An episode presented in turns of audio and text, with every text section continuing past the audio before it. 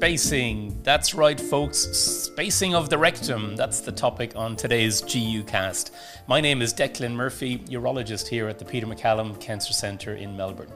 So, if you have no idea what a rectal spacer is, well, stay tuned. You're about to find out. We had a very special guest visiting Australia this week. His name is Professor Peter Orio, a radiation oncologist at the Dana Farber Cancer Institute in Boston. And Peter's expertise is in the area of rectal spacing. Let me explain briefly what that is if you have no idea. So, when we deliver a significant dose of radiation to the prostate, obviously we want to kill the cancer. And although, of course, the technologies to deliver that radiation in an effective and safe way have greatly improved over the years, we still understand that a little bit of that radiation will get into adjacent organs, such as the rectum, which sits just behind the prostate and that can lead to short term or sometimes longer term impact in a small number of patients. So, one of the ways in which we can reduce the risk of some radiation getting into the wall of the rectum and causing issues is by separating the prostate from the rectum. That's the idea of rectal spacing. Create a little space between the prostate and the rectum so the dose of radiation that's getting into the prostate has less likelihood of getting into the wall of the rectum. And there are a number of different devices or techniques that can be used to do that.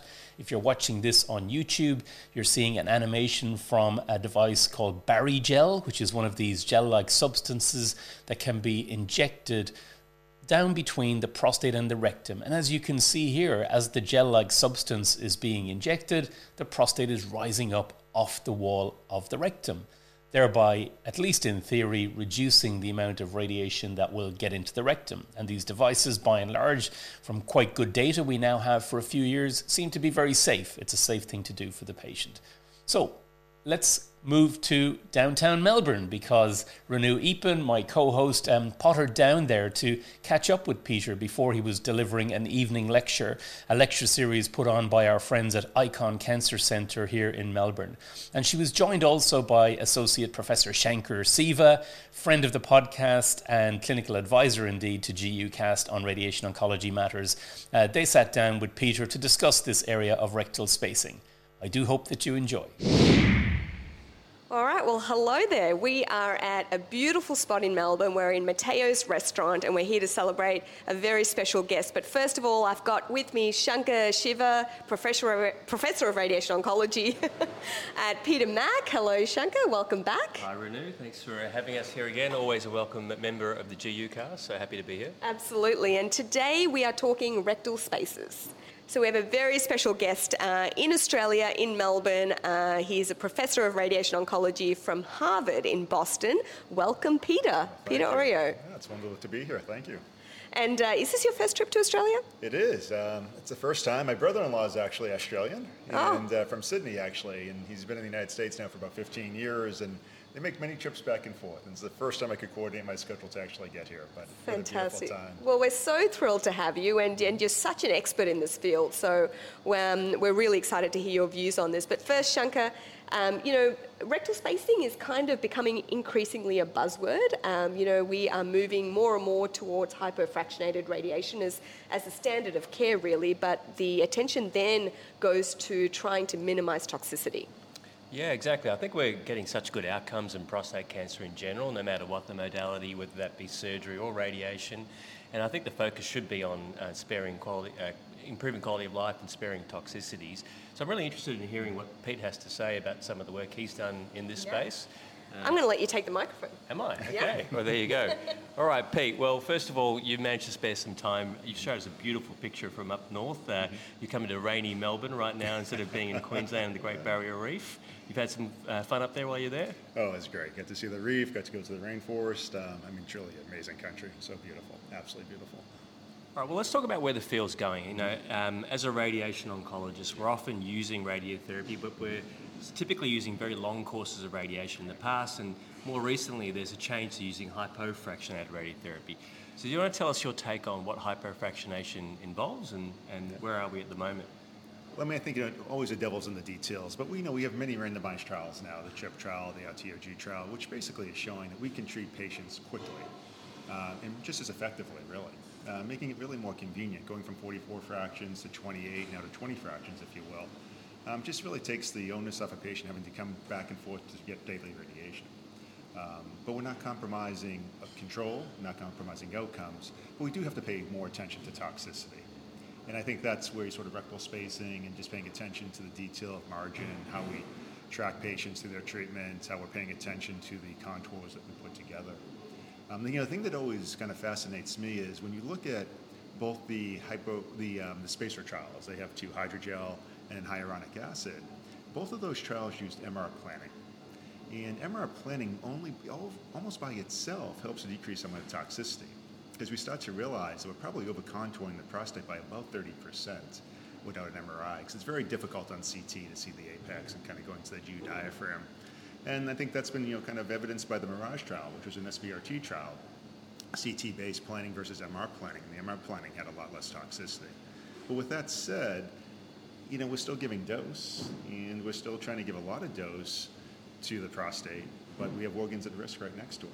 And so, how can we maybe minimize those toxicities by pushing that organ at risk further away? All right, so let's dig into the weeds. I'm going to ask you a question about the MRI planning because mm-hmm. one big bugbear of mine is obviously with CT planning, you have the plan, the, the um, actual film and the shape of the anatomy that you're going to plan with and treat with as a radiation oncologist at the time. But when you're using an MRI, the rectal filling might be slightly different. There may be some variations on the day it's not the ideal solution all the time. I mean, do you have a view on how we oh, no, absolutely, absolutely. I mean, a lot of it comes down to registration, right? So if you have a CT and MRI, which are done at different points in the day, it becomes very, very difficult to co-register because of rectal filling and bladder filling. Um, you know, so you have to be somewhat careful, but you can still get the length of the prostate, though. You can get a sense of, you know, where's that GU diaphragm, where's that apex ending. And I think even with cognitive fusions or just sort of paying attention, it's helpful. Um, we're kind of blessed in my center with an MR Linac, um, an MR simulator, so you can kind of take some of that equation out or some of the uh, the um, you know issues with registration out of the equation. But with that said, not everybody has that, and uh, the reality is we have to make sure we bring things to everybody, not just to a few. So in rural Melbourne, uh, Peter Mac, yeah. we, when we don't have these technologies, I mean, how do you find patients uh, addressing the idea of hypofractionation? Is you as surgeon, do you, do you think patients are flocking to this as an option, or do you find it more attractive? Yeah, absolutely. You know, it's it's a, it's a shorter time frame, um, so it's it's much more um, convenient for patients to have that course of treatment than a lengthy nine, ten week course of radiation. So I, I find it's increasingly becoming standard of care. But the you know the toxicity, especially the long term to- right. toxicities, is really what we see. Um, and that is the main concern. So that's why this, this trial in particular was very interesting because even despite the advantages of MRI planning, there was a significant difference in toxicity, wasn't there? Well, that's exactly it. So I guess we should probably go back in history. There's been two randomized trials with rectal spacers, mm. which have been published. You know, one used um, basically polyethylene glycol, um, which is they call hydrogel, but that was a conventionally fractionated trial, 44 gray, you know, over I mean 44 fractions, 79.2 gray, and it's kind of gentle. So there was a grade one toxicity benefit, but we didn't see really a grade two toxicity benefit. The second trial to market using hyaluronic acid was basically a hypofractionated trial, and it was designed purposely for that. And I helped you know design that trial, which we just published in JAMA Oncology just a few months ago. Yeah. But basically, it was 60 gray and 20 fractions. So, you know, a very convenient schedule for patients. But the truth of the matter is, we thought the toxicity rates could have been approaching 38 percent when you look at the CHHiP trial, which basically established 60 gray and 20 fractions as a standard because it was not inferior to more conventionally fractionated radiation. What we found though is we had about a 14% grade 2 toxicity rate with the control group versus a less than 3% toxicity rate when we put the hyaluronic acid in or yeah. Barrigel in. And, and that was interesting to us because obviously it was significantly significant, but it was a way of really engineering out that grade 2 toxicity. But you know, people will say, well, it's a grade 2 toxicity. What does that matter? But the reality is it matters a lot to men. You know, in medical school, we were all taught grade three, grade four, grade five. That's problematic. Grade five is death.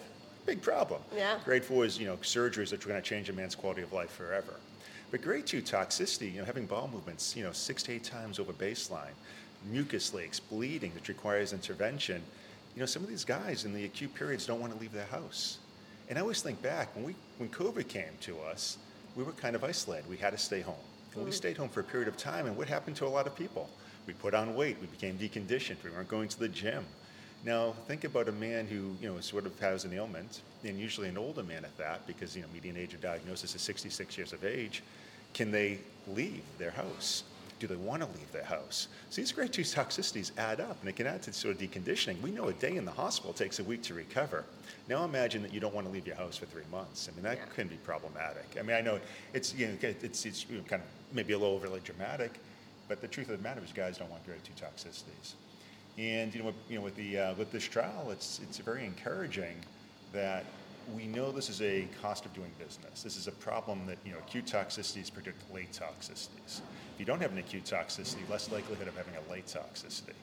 And you know, in a way, this has been when it's done well, pushes the rectum away. It's getting very little dose, if any, and then you don't have to worry about that toxicity into the future. So that, that's an interesting point to me. So um, I, I'm interested to know in this trial, what was the length of follow up you had, and and are you basing the decrease in long-term toxicity on the fact that short-term toxicity is Well, the- decreased, or Yeah, absolutely. So this, the, the publish of the, uh, the publishing of the trial is at six months, so it's six month data. Now, Yeah. we're still at. We're gonna go all the way out to, you know, three to five years. But, Yeah.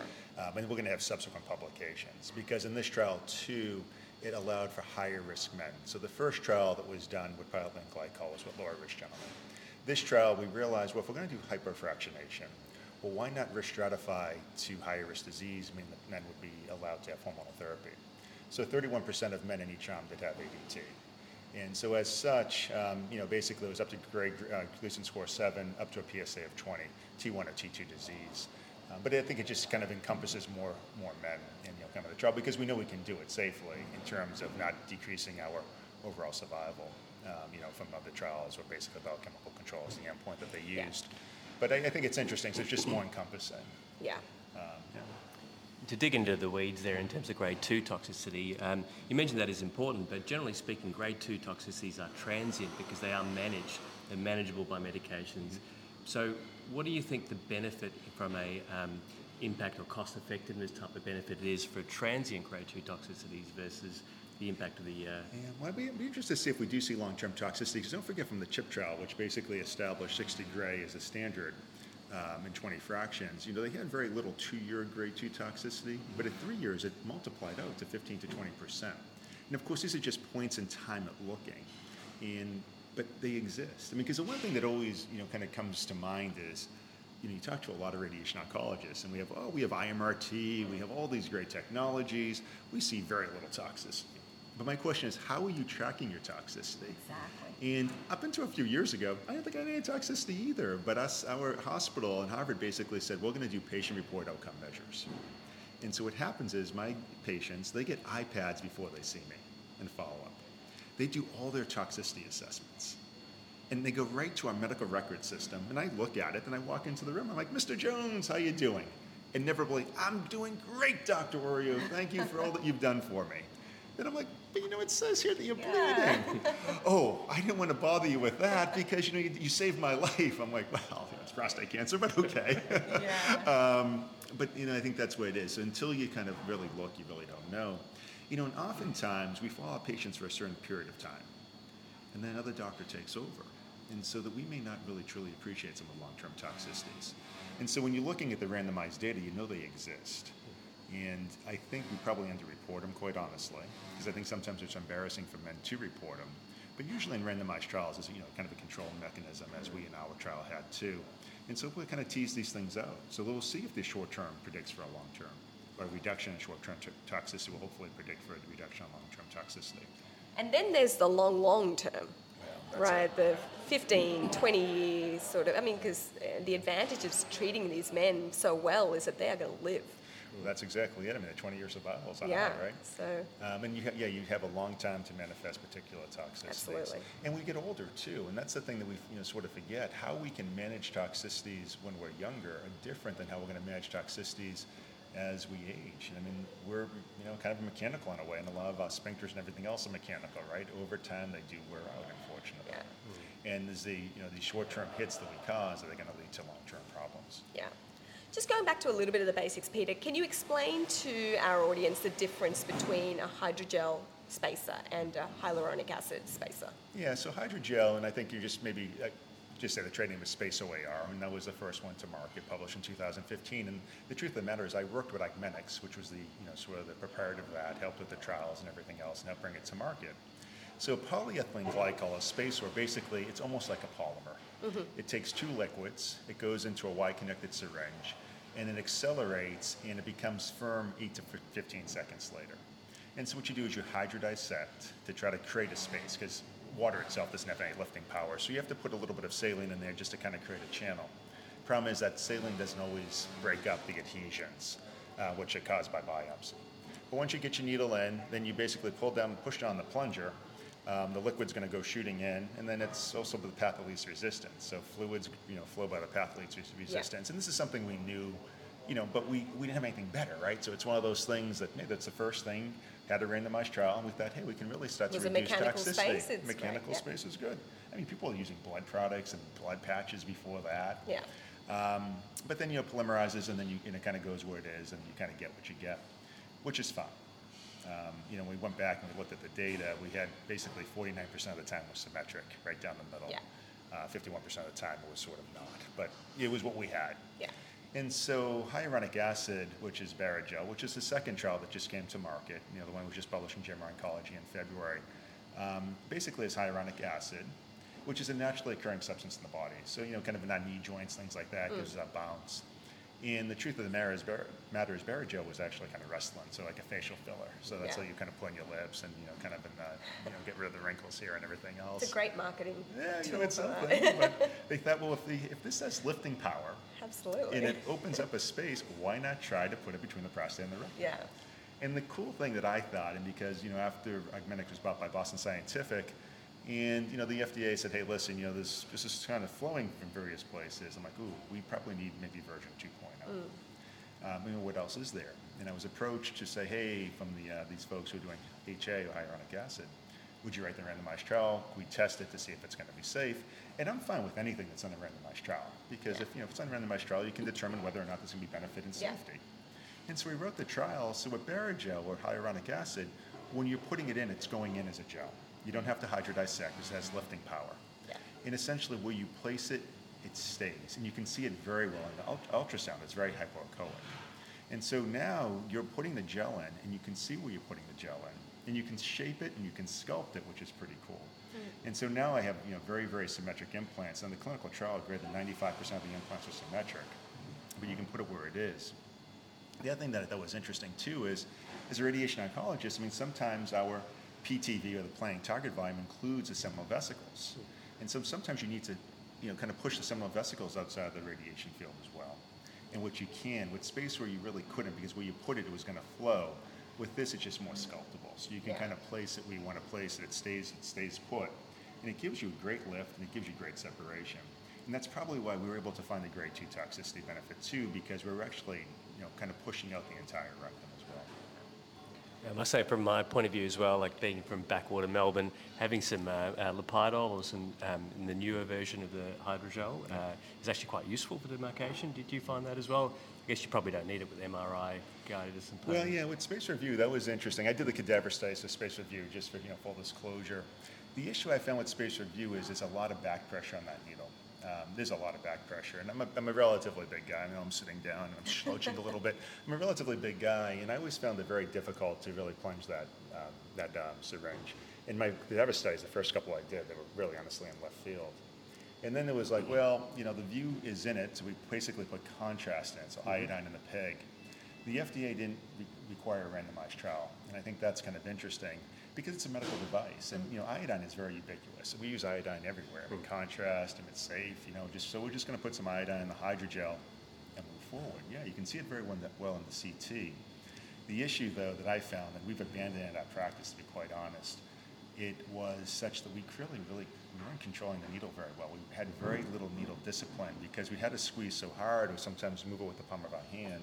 The needle would dive down and you know go places we didn't absolutely want it to go. Uh, but you can see it. There's no doubt you can see it, but be careful what you go look for because sometimes you see it in places you really wish it wasn't. Yeah. I think one, one point of practice that might be different for us in Australia is that a lot of our surgeons are using transperineal biopsies, so that layer of fibrosis we don't typically tend to see around uh, our practices. Yeah.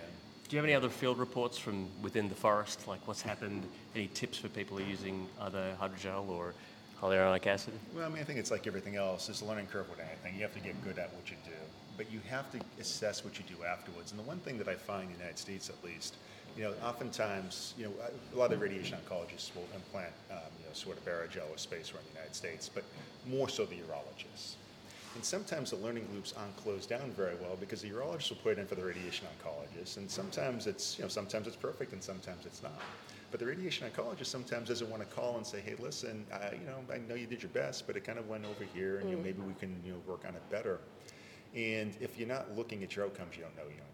So the one thing that you know I, I say for anybody who's doing you know a space or a Barrigel, hyaluronic, you know, basically um, hydrogel or hyaluronic acid, is you really have to kind of look to see where you put it, because at the end of the day, we want to do what's right for the patients. You know, we all become patients, like it or not. And at the end of the day, we need to do the right thing, and we no one wants to do anything that's suboptimal. And we're all physicians, type A personalities. We really want to get this to where it's supposed to go.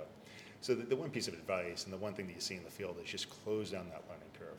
Yeah. And so sometimes, you know, like with the Barrigel, my um, because you can see it on the ultrasound. I mean, with spacer you can't see on the ultrasound because it becomes, you know, liquidy and it, it just kind of occludes the image. With the Barrigel, my urologist will take a quick snapshot and send it to me. Now I put a lot in myself, but my urologist put a lot in too, and I can see that it's you know symmetric. I know where to go find it. You know, it's pretty easy. But we all kind of know that you know we did a good job, and then afterwards I'll call and say, hey, great placement, and this is what the dosimetry looked like. And if there's something that, you know, with hydrogel or hyaluronic acid, if it's suboptimal, I'll take a quick screenshot and send it over and say, you know, is there anything different in this? Mm-hmm. Because I think what we're finding, you mentioned transperineal biopsy, biopsies cause fibrosis, hmm. they cause adhesions. And, you know, with Barrigel, you can lift up that adhesion, but, you know, you have to be careful too. With space spacers, it's hard to lift that adhesion up sometimes um, just because it's just saline and might, if you hit an adhesion, fluid, you know, path-least resistance is going to flow this way. And so we start to have to learn, well, how many biopsies does this gentleman have? Was it transrectal? Was it transperineal? Because I think that's going to help refine your technique in putting all this uh, material in. Sounds like a great relationship between urologists and radiation. We have that same thing here, right? so, Shankar, are you, um, is, is there a way that you select patients for this, or are you recommending it for all patients who have hyperfractionated radiation? Yeah, I think I think so. The um, the technology is really useful for us. We have some limitations on insurance actually in Australia, so that is a, a challenge. So not every patient can actually access that. Uh, but for the patients that can, I think it's very useful, particularly if you're going to use more advanced techniques, hyperfractionation, SBRT, for example. It's kind of necessary. And one other interesting application that I think potentially rectal spacers have is use and salvage surgery. Um, I mean, we've, we've had a handful of cases done by one of our colleagues, Professor Nathan Lawrentschuk, who we may hear from later on, um, and he's used that in, in, a, in a salvage prostatectomy setting, and, and it seems to have some promise there. Do you have any experience with your urologist? Yeah, so we do sell a lot of salvage work. So primary salvage, which is interesting. So if they recur after radiation, and I do a lot of brachytherapy, I put it in before I do my salvage implants if they had external beam first. But post prostatectomy radiation salvage is interesting too. It's actually there's been about think 90 cases now in Australia. In fact, I'm on um, Friday. I'm going to be going to an operating room to kind of see this firsthand myself. But I just ran an FDA trial um, to do salvage radiation, so we can do this in the United States on trial. It'll be multinational. We'll have you know some of the Australians participate as well, and make sure that we can do it. You know, decrease the dose of the rectum, but also make sure there's no adverse events, make sure it's safe, and of course that we don't compromise. Um, um, any potential, you know, kind of oncological outcome. now we put guardrails around this. We have to have PSMA PETs or the like just to make sure there's no local recurrences. They have to have to have intrafascial dissection, so you don't have the you know, fascial layer is mostly intact. So this, you know, if there was a tumor cell, it would still not be in the perirectal fat because you wouldn't use it for T4 disease because with T4 disease, the rectum becomes part of your target. Yeah. Um, but yeah, no, I think it's it's interesting, and the reality is, and you know, we can attest to it.